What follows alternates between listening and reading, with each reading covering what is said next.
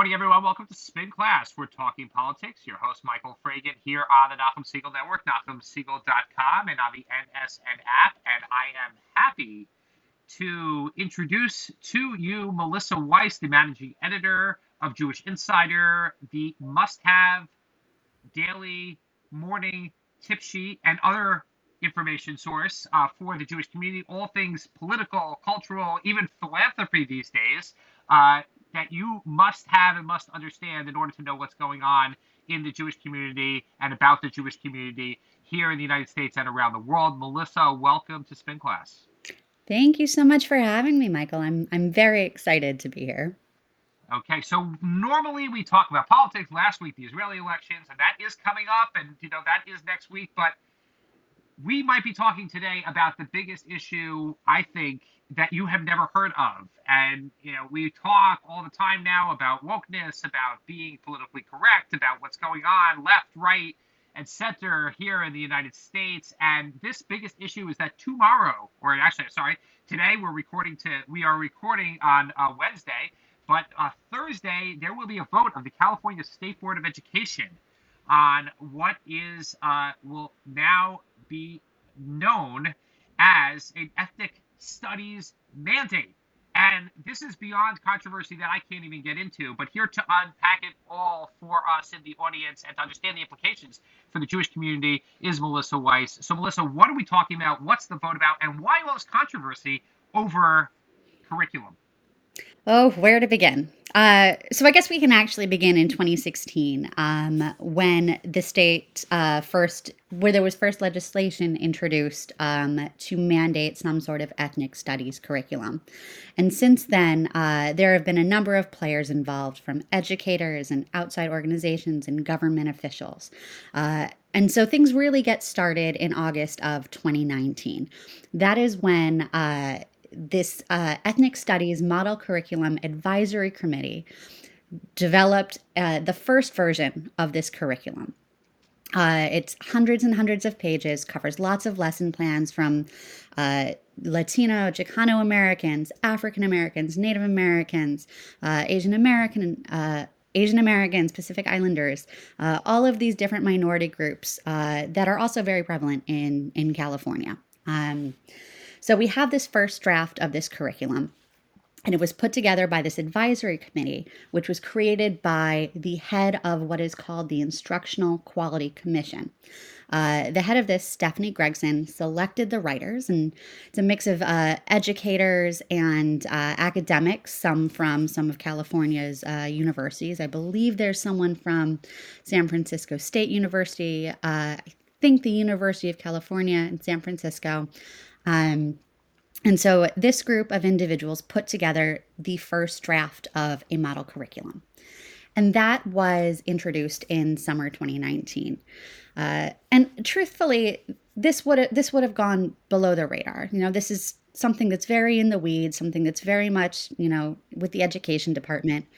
Uh, but what happened was someone came across the draft of the curriculum, someone in the Jewish community, and said, "Hold on a second, this is very problematic because some of what was in there was very problematic. There were references to the BDS movement. There were uh, there there were rap lyrics uh, that that played on anti-Semitic tropes. Uh, there was nothing uh, about about Jewish Americans, save for uh, something that said that Jews uh, benefited from white privilege. Uh, the first draft was very problematic, uh, and it was only discovered about two weeks before the end of what California requires, which is a 45 day comment period, uh, where the lesson plans are available to anyone in the state. Well, anyone anywhere. They're public, they're posted online, and community members have an opportunity to review them, to submit feedback, to submit comments, and then the ICQ takes those into consideration and puts forward a new draft. So, with two weeks to go before the end of the comment period, a member of the Jewish community discovered this curriculum, saw all of these problems, and started outreach. And, and Jewish groups in California mobilized fast. In those final two weeks, there were something like 20,000 comments submitted uh, to the state uh, edits, suggestions, uh, complaints, uh, and virtually all of them came from members of the Jewish community. So that was the first draft. A year later, the second draft is released. And it just, put, removed. just put the stage uh, a year later, meaning which year? I just want to. Oh, so this would be just in, just in case you're not following the whole narrative here. Um, uh, this would be summer of 2020. So this last summer, things start to speed up a little bit once we Sure. once we the second draft. No, I want to. I just want the audience to get a sense of the controversy and how it brewed, and you know where it was. I mean, as I said, this is kind of the biggest controversy that you've never heard of, probably, and and I think that a lot of people in the Jewish community would be so outraged by what is going on here, but they probably don't even know about it. And that's the thing. I mean, it, and had it not been for this one person who who discovered the the curriculum, we might still not know about it. This might this might be something that just flew below the radar all the way to to State Board of Education approval. Um, so now we're back summer 2020. The second draft is released. BDS mentions are removed. Great. Anti-Semitic tropes removed. Great. I just had I got to point out something for a second. When you say BDS mentions, and I, because I have an idea what that is, but let me just explain to the audience. They, they explain BDS, which is the boycotting of Israel, as an American social movement. Okay, like kind of a la the civil rights movement, as if Martin Luther King led a movement to boycott Israel, and as if that is a positive thing for the United States uh, to boycott Israel as being, you know, pro social justice, even though it it references an international issue. I just wanted to clarify that. Perfect. Um, so so those mentions were removed, and and the anti-Semitic tropes were removed, uh, and in this new lesson plan were two lessons on Jewish Americans. One was submitted by the Jewish Community Relations Council of San Francisco, and one was submitted by an organization called Jews Indigenous to the Middle East and North Africa, Jimena. Uh, and that the Jimena lesson plan focused mostly on Mizrahi Jewry. It included two definitions of anti-Semitism, one from the Anti-Defamation League, and uh, the other is the IHRA working definition of anti-Semitism. And the JCRC's uh, curriculum, they included their own definition of anti-Semitism, uh, and that one focused more on the experiences of America of Jewish Americans and and the diversity within uh, Jewish America, I guess I should say. Um, you know, all of the the different kinds of Jews from, you know, Ashkenazi to Sephardi to to Ethiopian to Yemen, you know, all of these different Jewish groups, uh, and that all exist here in the U.S. So we had these two curricula, which was great. Uh, but there was also another lesson plan in there that was pretty concerning. Uh, this one focused on uh, notable historical figures, and it included uh, two people that raised eyebrows in the Jewish community. One being Helen Thomas, who is uh, who was, I should say, uh, a journalist who um, had, toward the end of her career, made a number of anti-Semitic comments, uh, saying that Israelis should go back to Poland, things like that. And the other uh, was Linda Sarsour, who was a noted anti Israel activist who is pretty controversial in the mainstream Jewish community. And I should point out, neither one of them are from California. Now, to, to pick these two as historical figures, neither one of them have anything to do with California. This is true. Neither one of them had anything to do with California. So that I mean that was just that was one issue that was that was in there. Um, you know, and there were there were different things going on. Um, so the comment period for the second curriculum ended this fall, but it happening at the same time because this can't be simple, right? At the very same time, there was also state legislation uh, in front of Governor Gavin Newsom that would have mandated ethnic studies in K through 12 schools throughout California, right? So you can't graduate from high school unless you've taken an ethnic studies class. But at the time, the ethnic studies curriculum that we were looking at, the second draft, was very problematic. And so Newsom was in kind of a pinch here, right? He he could either sign this into law and mandate it, not knowing what the final uh, curriculum was going to look like, only knowing that what we were working with now was still problematic, or he could veto it. And what he ended up doing, I, I think with maybe a day or two to spare, is he vetoed the legislation. Uh, and so now, separately, there is a new push in the California legislature to mandate um, K through 12 ethnic studies. So we'll see where that goes. That was introduced in December, but that, that's a bit of a ways off. Uh, so you have the second draft now, the comment period has closed, and a couple months later, we're talking November 2020, the third draft is introduced. And the third draft is much, much better. Uh, it's not perfect, and, and a number of the individuals I spoke to who were involved uh, in drafting the, the Jewish lesson plans will say it's not perfect, but it is much better. Um, it included, it still included uh, mentions of Linda uh, Sarsour and Helen Thomas, um, but it also it, it included you know the the full Jewish, the two Jewish lesson plans. People were pretty happy with this one. Uh, but then we have this 40 day, 45 day comment period. Uh, and then I want to say two weeks ago, the fourth and final draft of the curriculum is released. Uh, and this draft is still imperfect. It removes the mentions of Sarsour and Thomas, it, it removes that section entirely. Uh, but it includes this brand new section that no one has seen before uh, about the Arab American experience. And the content is the content is generally fine. Uh, there are some issues though with the the links that are included. Uh, you know, in the in the footnotes, it, it, links out to a number of websites that uh, talk about Palestine, uh, though the text itself, the lesson plans, do not mention Palestine, but things that they link out to do. Uh, the the curriculum itself the lesson plan was authored by uh, a professor at Georgetown whose position is actually funded by the Saudi royal family.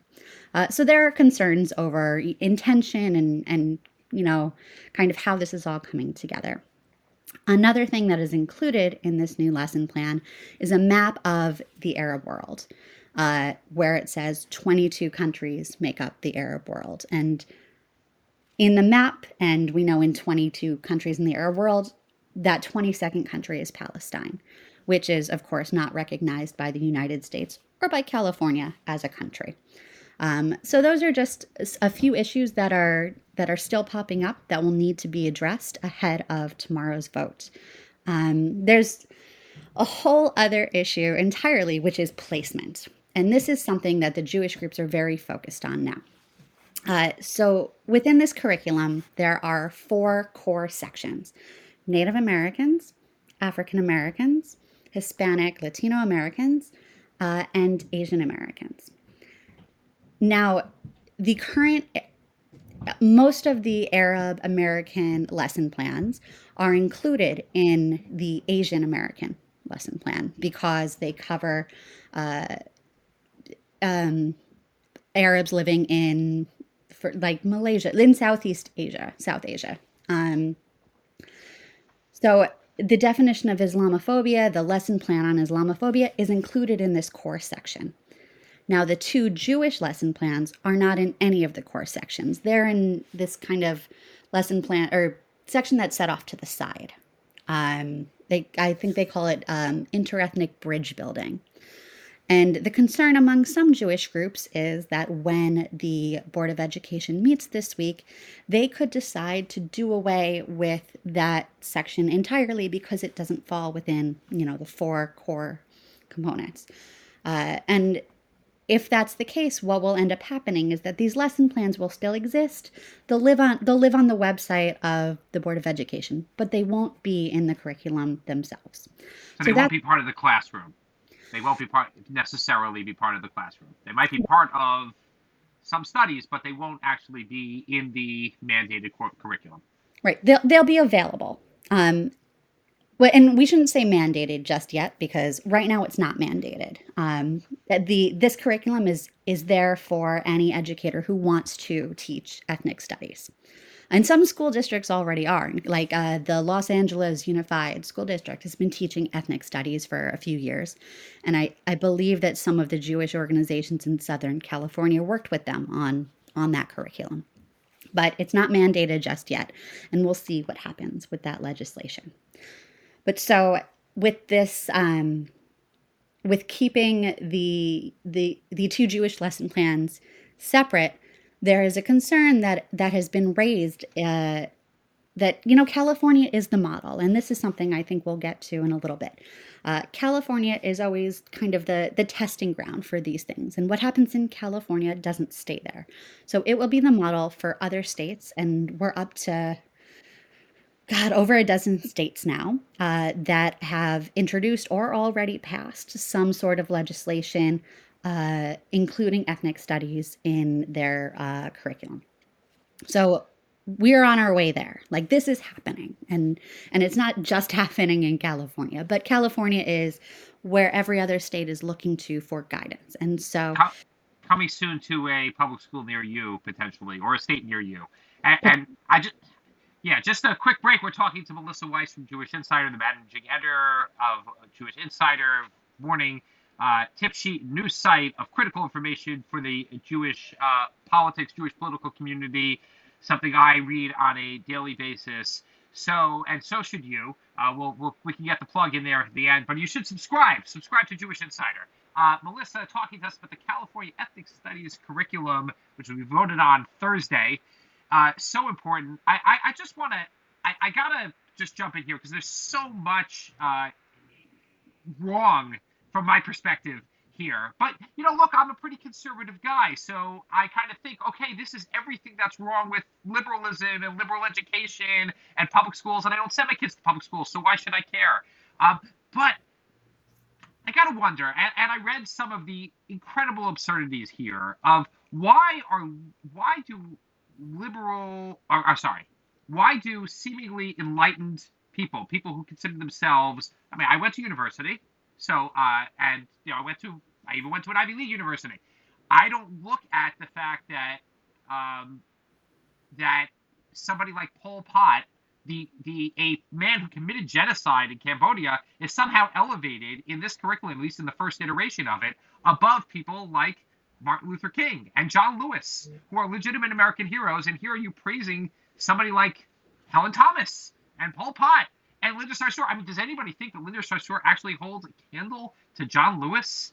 A, I mean, it's just it boggles the mind that that this is where people are, and normally smart smart people, otherwise smart people. It's just, and I, I want to bring up the San Francisco Board of Education. I know it's not specifically part of this, but they went ahead and they renamed all the schools in San Francisco. And the, the president of the Board of Education, who was a teacher, was asking in, in an interview well, didn't you get some of the history wrong about some of these people that they didn't in fact own slaves or they didn't in fact oppress non-white people? And and she said maybe. She said, but uh, the process, of the process, or something like that. I mean, there's something so wrong about the way they're going about this. Just, are there any facts? Do facts matter anymore, Melissa? I know I'm throwing a lot out at you, but I gotta wonder. Does well, history and, matter? That's the really interesting thing. Uh, when you look at the individuals who were first selected uh, by the the IQC a couple years ago to draft this curriculum, uh, about a month ago, they actually issued a letter resigning from the advisory committee because the latest draft had been so watered down, in their opinion, uh, that mentions of you know the palestinian experience had been taken out that these new lesson plans on on jewish americans had been put in. Uh, they resigned. They you know they pulled back from the whole process. And i believe they created something called the liberated ethnic studies model curriculum institute uh, in the hopes that uh, instructors who are looking to teach about ethnic studies might go to them first uh, you know, might see them as the experts on this. And so, you know, even if there's a full curriculum that has been approved by the State Board of Education, uh, these folks are still the experts. And we know that, you know, a lot of the people who are who created this, you know, they they are ideologues. They they have a there is a certain message they are trying to convey. Uh, and that was evident, I think, in the first draft of this curriculum. And so it's understandable from an outsider's perspective why they would not want to be associated with these newer drafts. Okay, let's talk about the Jews for a second, because I know that this has became, you know, a Jewish issue and the Jewish groups mobilized around this. Uh, and uh, the Jewish groups, you know, where do the Jews fit in? I mean, it, it, there are no, there's no group in history that has been oppressed more than the Jewish people. I mean, it's it's it's a historical fact. I mean, let, let's be honest here. But somehow we don't rate. And on as an ancillary point to that is California and LA, Beverly Hills, might be home to the largest community of Persian Jews in probably in the country. And you know, they very visibly, where do they fit in? So are they not? They no longer Asian. They're no longer Middle Eastern. They're no longer Jewish. What? I mean, how do even factually? How does a how how does an educated person deal with the fact of the fact that there, are as you mentioned, there are Jews from North African and or from North African and Middle Eastern countries. Well, and that's exactly Jimena's point. Uh, what they are arguing, this is the the group that represents uh, Mizrahi Jewry, they are arguing that their lesson plan, which includes two definitions of anti Semitism and talks extensively about Jews in the Middle East and North Africa, they're arguing that their lesson plan should be moved to the Arab, uh, to the Asian American section, uh, alongside uh, a lesson plan on Islamophobia. Right? There should be a lesson on Islamophobia and a lesson of on anti Semitism in the same section. They go hand in hand. And that's the argument made by Jimena, and it has the backing of of a broad range of organizations. And, and I really think this is remarkable, right? Uh, they've got the support of the Anti Defamation League, the American Jewish Committee, of Stand With Us. Uh, I, I really think it's notable how many different organizations have have come together on this, uh, you know, despite not always agreeing this is one thing they're very united on and and they've made clear that this is their biggest their biggest ask for the final curriculum but where do the opponents of this fit in like how do you what's the what's where does the opposition come from like where do you what do you how do they deal with a obvious issue of Jews who came from Iran are, are most obviously not European and they are most obviously Asian, and they are most obviously Jewish. So, what's the opposition to that?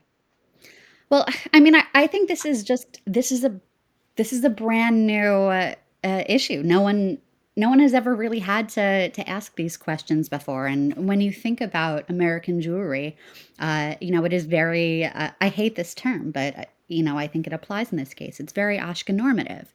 Uh, you know, it's very heavily focused on the European Jewish immigrant experience and, and what it means to be uh, a, a white or a white passing Jew in America. And, you know, think about, you know, when you were growing up. I think about when I, you know, when I was in Talmud Torah growing up, we didn't learn about Jews from the Middle East. We didn't learn about Mizrahi Jews. That, you know, I, I think I wasn't in college until I, I even met someone who was Jewish and, and their family was from the Middle East.